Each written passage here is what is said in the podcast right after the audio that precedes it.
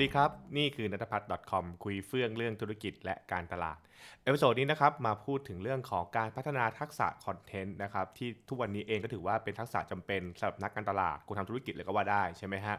ซึ่งตรงนี้เนี่ยนะครับเวลาเราพูดถึงคลาสเรียน content ต่างๆเนี่ยนะครับมันก็จะมีพูดถึงเนื้อหาหลาย ๆ แบบเหมือนกัน แต่ถ้าเกิดว่า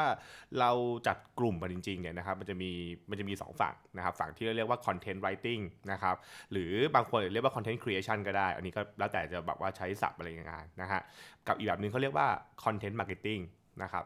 คือที่ต้องเอานี้อธิบายเพราะว่าทุกวันนี้เนี่ยมันก็มีคลาสที่เรียกว่าคลาสทำคอนเทนต์คลาส content marketing อยู่ใช่ไหมครับ แล้วมีคนก็ไปถามผมบ่อยๆนะคือในฐานะที่ผมเองผมก็เป็นคนสอน content marketing นะว่าเอ๊ะแล้วแล้วมันต่างกันยังไงล่ะครับเออใช่ไหมมันมันต่างกันยังไงมันเนื้อหาเหมือนกันไหมนะครับ ซึ่งถ้าเกิดว่าเราคุยกันใน detail จริงๆเนี่ยเอาจริงๆมันก็ไม่ได้เหมือนซะทีเดียวนะฮะเพราะว่าเออพูดถึงเรื่องของการ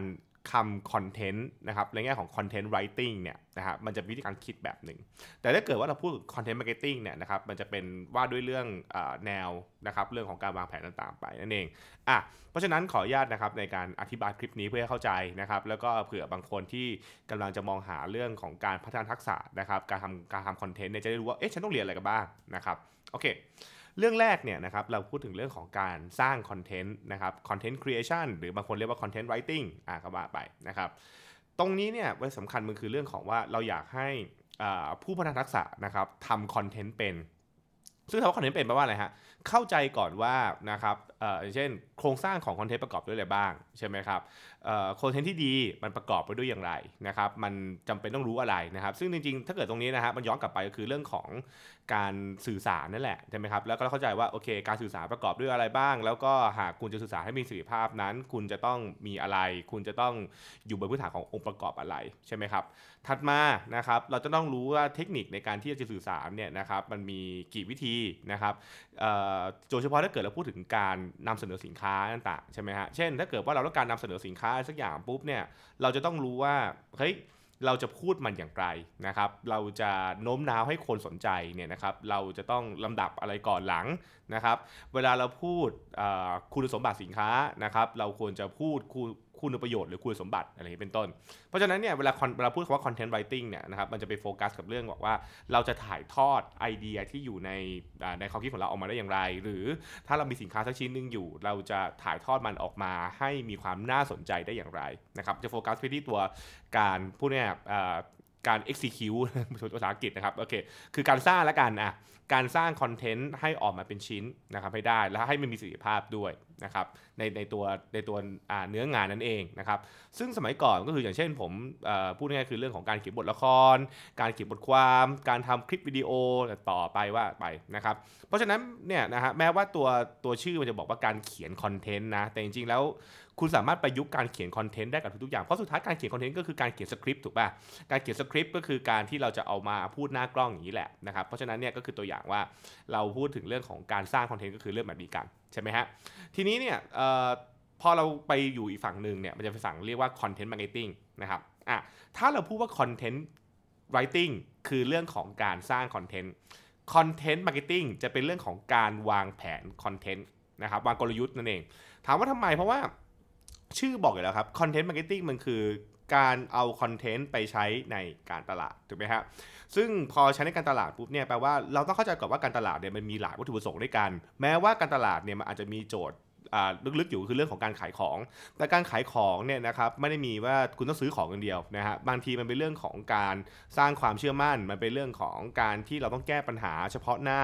นะครับของการตลาดของปัญหาธุรกิจต่างๆ แล้วเราต้องเอาการสื่อสารเข้าไปช่วย เพราะฉะนั้นเนี่ยนะครับเวลาเราพูด content marketing เนี่ยมันจะเป็นเรื่องของการวางกลยุทธ์ และว่าเราจะใช้การสื่อสารการตลาดให้มีประสิทธิภาพต้องทำอย่างไรบ้าง เราจำเป็นต้องมีคอนเทนต์อะไรบ้าง เพื่อที่จะทำให้การทำแคมเปญนี้ประสบความสำเร็จ ใช่ไหมหากเราต้องการจะขายสินค้าสักชิ้นหนึ่งเราต้องมีคอนเทนต์อะไรบ้างเนี่ยครับนี่คือการวาง content planning แหละนะฮะพอ planning เสร็จปุ๊บเนี่ยก็ต้องมีเรื่องของการวางกลยุทธ์อีก เช่น เราจะปล่อยอะไรก่อนปล่อยอะไรหลังใช่ไหมฮะ หากเราจะขายสินค้าสักชิ้นหนึ่งอ่าเราต้องมีเว็บไซต์ เราต้องมี TikTok เราต้องมี YouTube เราต้องมี Facebook แล้วคอนเทนต์พวกนี้จะพูดเหมือนกันไหมหรือจะพูดต่างกัน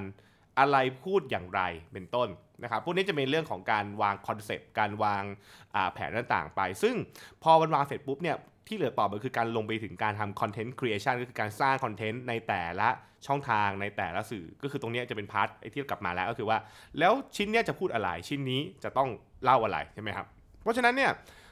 ถ้าเกิดเราถามนะเวลาคนทำ content marketing เนี่ยนะครับถามว่าจำเป็นต้องสร้างคอนเทนต์ไหมถ้าเกิดว่า เป็นบริษัทใหญ่ๆ คนทำ content marketing อาจจะไม่ได้เป็นคนสร้างคอนเทนต์ เพราะว่าเราอาจจะมีทีมงานสร้างอาจจะมีเอ็นซี่สร้างใช่ไหมฮะ แต่เราคือเราเป็นคนที่ ตรวจสอบงานได้ เราประเมินงานได้ เรา brief งานได้เป็นต้นใช่ไหมครับแต่ถ้าเกิดเป็นบริษัทเล็กๆ อย่างเช่น SME แน่นอนว่าคุณก็ต้องทั้งวางแผนด้วย แล้วคุณก็ต้องทำงานด้วยนั่นเองอย่างอย่างผมเองเนี่ยนะฮะอย่างที่ dots academy นะครับหรือตัวผมเอง nuttaputch.com เนี่ยคือผมก็มีคนเดียวใช่ไหมเพราะฉะนั้นผมก็ต้องทำทั้ง marketing แล้วก็ creating ด้วยเหมือนกันนะครับก็คือทำสองอย่างพร้อมกันนั่นเอง เพราะฉะนั้นเนี่ยพอเป็นอย่างนี้ปุ๊บเราพูดเรื่องการอสอนคอนเทนต์ นะฮะการสอนคอนเทนต์ให้กับนักการตลาด หรือสอนคอนเทนต์ให้กับธุรกิจเนี่ยผมก็จะแยกก่อนว่า ถ้าเกิดเป็นธุรกิจที่เป็น corporate นะครับเป็น corporate ใหญ่ ๆ อะไรเงี้ยนะครับเเราจะพูดถึงเรื่องของ content planning strategic management อย่างเงี้ยซะเยอะนะเพราะว่าเราไม่ได้พูดถึงเรื่องของการสร้างซะเยอะเพราะว่าสร้างเนี่ยมีคนทำถูกป่ะใช่ไหมแต่ว่าคนคนคนวางแผนหน้าที่คือการมองภาพ แล้วก็วางเชิงกลยุทธ์ต่างๆ ของการทำคอนเทนต์แล้วรู้ว่าเฮ้ยมันมีวิธีการ วิธีการนำเสนอไอเดียหลายสื่อนะครับหลายหลายรูปแบบ เราใช้แบบไหนที่มันมีประสิทธิภาพ work ที่สุดเป็นต้นนะครับ ส่วนตัวชิ้นงานให้ทีมงานไปสร้าง แต่เราเขาแค่ brief งานได้ใช่ไหมฮะแต่ถ้าเกิดว่าเราสอนกับทางทีม SME เนี่ย SME ก็บอกว่าทำเอง เพราะฉะนั้นคือแปลว่าเขาต้องสอนเขาต้องเรียนรู้ด้วยนะครับ ทั้งฝั่งที่เป็นการสร้างคอนเทนต์ด้วยแล้วก็การวางแผนด้วย เพราะฉะนั้นคือนี่คือความแตกต่างกัน แล้วก็นั่นทำให้เวลาที่ทุกวันนี้ผมพัฒนาคลาสคอนเทนต์เนี่ยผมจะบอกว่ามันต้องแยกก่อนนั่นหนึ่งว่าเรากำลังพูดถึงคอนเทนต์สำหรับแบรนด์ corporate ใหญ่หรือเรากำลังพูดถึง SME เพราะว่าเขาจะเรียนคนละแบบกันใช่ไหมฮะนะครับซึ่งตรงนี้มันก็บางคนอาจจะบอกว่าเอ้ยมันคล้ายๆกับการพูดถึงการทำคอนเทนต์ที่เป็น tactic กับที่เป็น strategic ไหม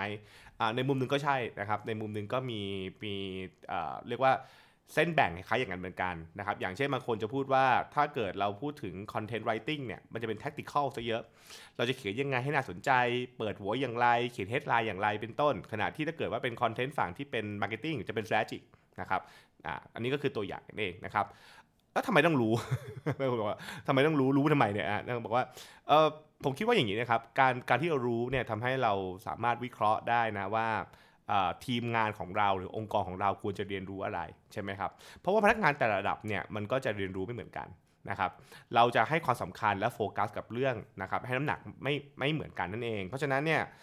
อย่างผมเองในฐานะที่ผมเป็นคนทำเทรนนิ่งเนี่ยผมก็จะถามเรื่องนี้กับองค์กรว่าเออคุณอยากโฟกัสเรื่องไหนนะครับคุณจะเอาทุกอย่างเข้ากันมันก็ได้ใช่ไหมฮะแต่ถ้าเกิดว่าเราเราคิดต่อลึกๆเนี่ยจะบอกว่าเฮ้ย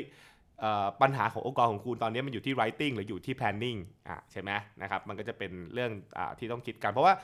อย่างถ้าเกิดว่า SME อย่างเงี้ย SME ไปเรียน content marketing แล้วเรียนพวกแบบอุ้ยเนี่ยต้องสร้าง white paper ต้องไปสร้างบล็อกต้องไปสร้าง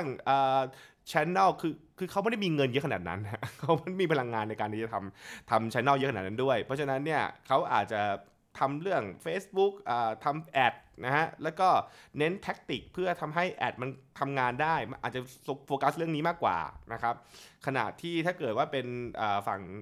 ถ้าเป็นฝั่งแบรนด์จะบอกว่าเออเฮ้ยฉันฉันมี